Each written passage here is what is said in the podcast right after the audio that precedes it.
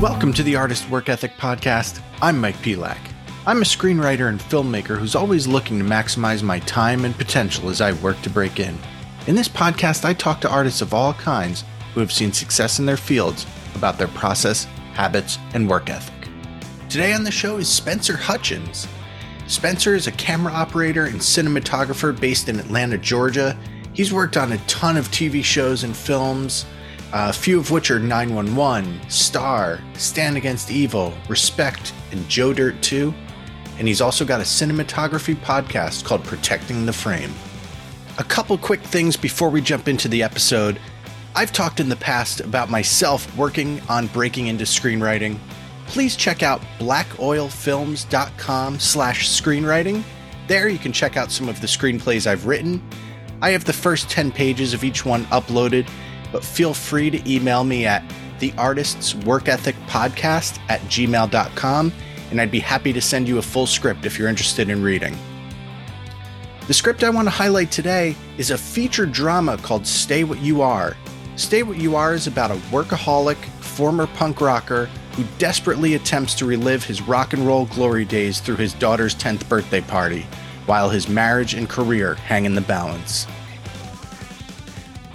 Last thing before we get into the episode, I would love anyone listening to subscribe, rate, and review the Artist's Work Ethic podcast wherever you listen to podcasts. It really helps us put the show out there for more people to listen to. All right, Spencer, thank you for coming on with me today. Hey, yeah, thanks, Mike. Appreciate it. So, looking at your IMDb, you definitely work a lot, and I see a pretty clear progression from camera assistant to camera operator, and it looks like you're starting to get some, you know, DP or cinematographer credits.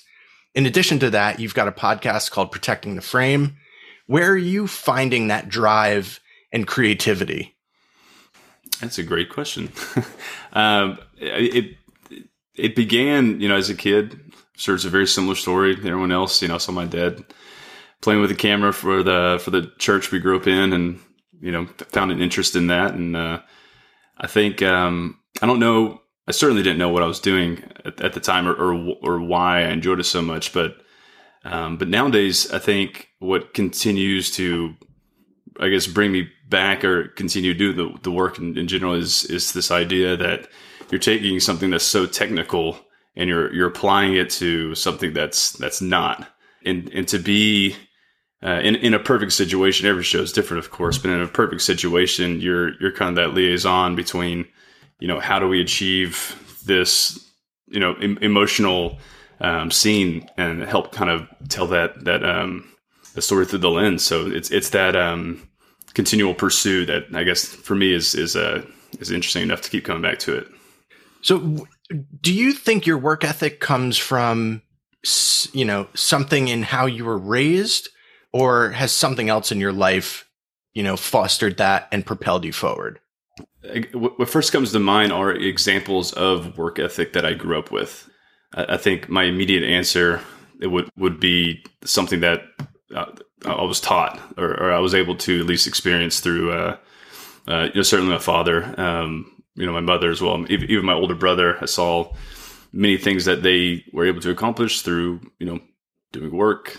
We we were not kids that didn't do work on the weekends with with dad. Um, he had plenty of businesses going on that we we were required to be a part of, uh, obviously. Um, so I, I think a lot of that was was being thrown into not only not only seeing it being done, but kind of being forced to to see how it is done in that you would do you know work and get paid for it, or you would do work and see see some kind of fruits of that labor uh, down the road. So I think at some point that you know that led into sports. Um, I played a lot of basketball, did, did, a lot of team sports. I think that's you know a great example um, for kids to to say, hey, look, you know all this work you're putting into now. now here's the tournament. This is this is the, the the, fruit of the labor. You know, so I think um, it, it seems it seems as if it would be more more examples that I've seen.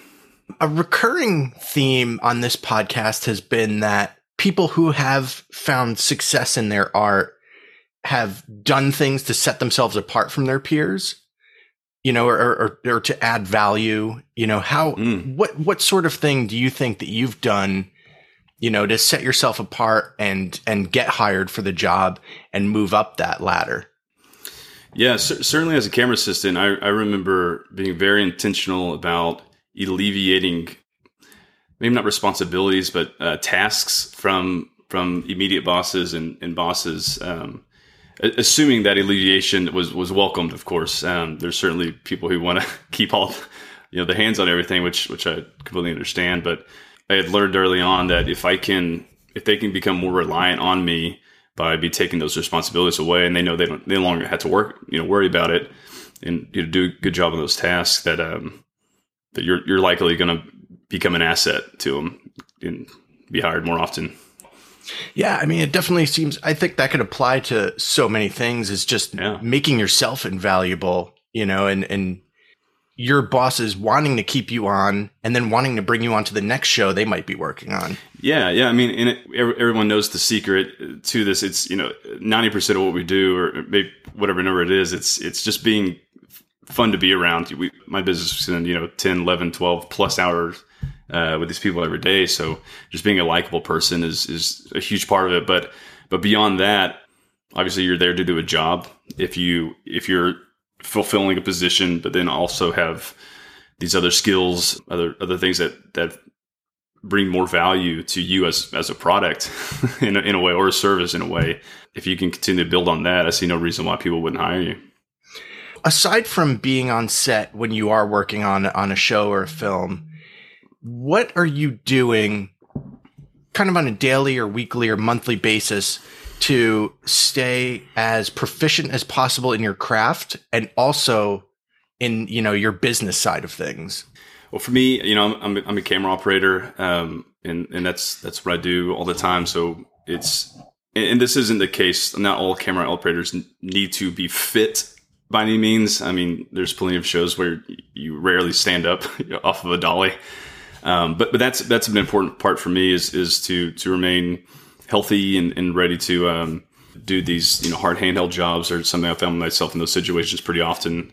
So you know that's that's been something that's um, that, that's it's also a, a mental a mental thing for me as well. You know, obviously watching movies is is great. I think I think it's a good habit to build. I'm terrible at it. um, I'll watch, you know, my wife and I watch shows together, um, but in terms of like watching the new stuff that comes out, I'm really bad at it. Um, luckily, my, my podcast and talking to these people who make the movies that are coming out, I, I get I get enough of that information. Yeah, once you get um, those couple of kids, it's it's kind of over. It, huh? It's it, I tell you what, man, I can tell you a lot about Encanto and and uh, all the all the Disney movies coming out. But which, by the way, it is those are great movies. Talk about talk about movies that um that really can use that lens to tell a story or just overarching motifs that you that you hear or see, and even talking through that to about that stuff, uh, like with my daughters, is is kind of a fun. It's it's a like you're you may not like you may know what's happening, but to, to having to explain it to a you know five year old is is a, is a learning experience for myself. So it's um sometimes on set I feel like we're talking to five year olds. so it's a uh, it's a it's a helpful it's a helpful thing. But I, I think there's inspiration all around us in, in terms of just just telling a good story.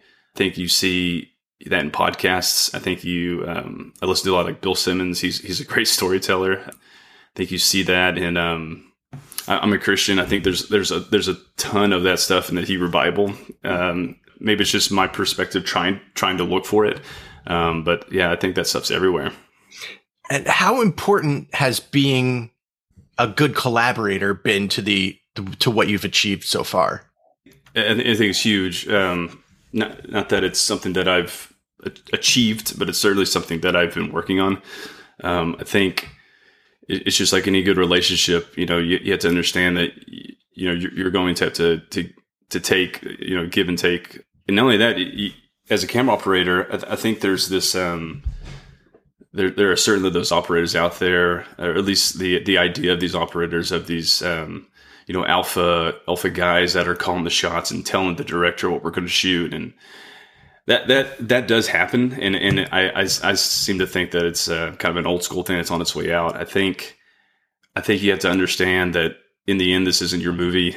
You're you're there for a reason, of course. Like you're you're valued, and there's a reason you're there. And so to to bring up things that that may not be taken, uh, you know, ideas that might be taken, but you know, those ideas, bringing them is still part of your job. So I think understanding that that it isn't your movie, and that you know you do have people to answer to is is an important part to remember when you're, talking about the collaboration of, of a project. Certainly, at least as a camera operator. And what in your work ethic do you think has gotten you to the point that you're at now? And what's that next step that you're trying to take from your current position to what you want to be doing in, you know, one year, three years? Yeah, I mean, I think I think for me, and and and also in in examples of others that I've seen do well, I think I think a key part, at least to specifically to the film industry, is that it's it's a problem solving industry, and, and, and many industries are. It's a like we go into a location, rarely ever seeing it beforehand. At least in, in I'm not I'm not always part of, of a uh, like technical scout of a location, and and you're there to solve problems. Um, and so that being the case, I think having a perspective of like an outlook of continually trying to find the solution to the problems, uh, no, you know, no matter how dire it looks, um, I think that is a good aspect of of finding how, how to kind of pursue forward with that stuff. And I see a lot of people that that do well in this business do well at that one thing. Next, for I mean, I um I was on some some sort of a kind of fast track to to becoming a cinematographer. I'd shot uh, you know many movies, a lot of second units on TV shows, and um over the over the last year or two, I've I've questioned if that's the pursuit I want to go. So I've um, which is great because um, I, I really do enjoy my job as a camera operator. So um, the idea of potentially not moving to the next step of that and just kind of um, being where I'm at, which is a job I really enjoy. I was able to pursue a specialty in, in Steadicam, uh, which is something that I withheld from doing for years because I didn't think that I wanted to stay in this position. So, um, so it looks like that's kind of the foreseeable future. Awesome. Anything that you want to plug before we go? If you want to talk about your podcast for a second. Uh, yeah, I mean, uh, you know, you mentioned how, and I appreciate that. It's uh, yeah, it's protecting the frames cinematography podcast. We um do a lot of the stuff that you know you, you kind of talk about, Mike. Um, just more specific to um, you know, the camera world in in the um in the the film world. Man, thank you for coming on with me today. I appreciate it, Mike. Thank you so much for listening today. Please subscribe to the Artist Work Ethic podcast anywhere you listen to podcasts, and please rate and review the show. Follow us on Instagram at The Artist's Work Ethic and check out theartistsworkethic.com.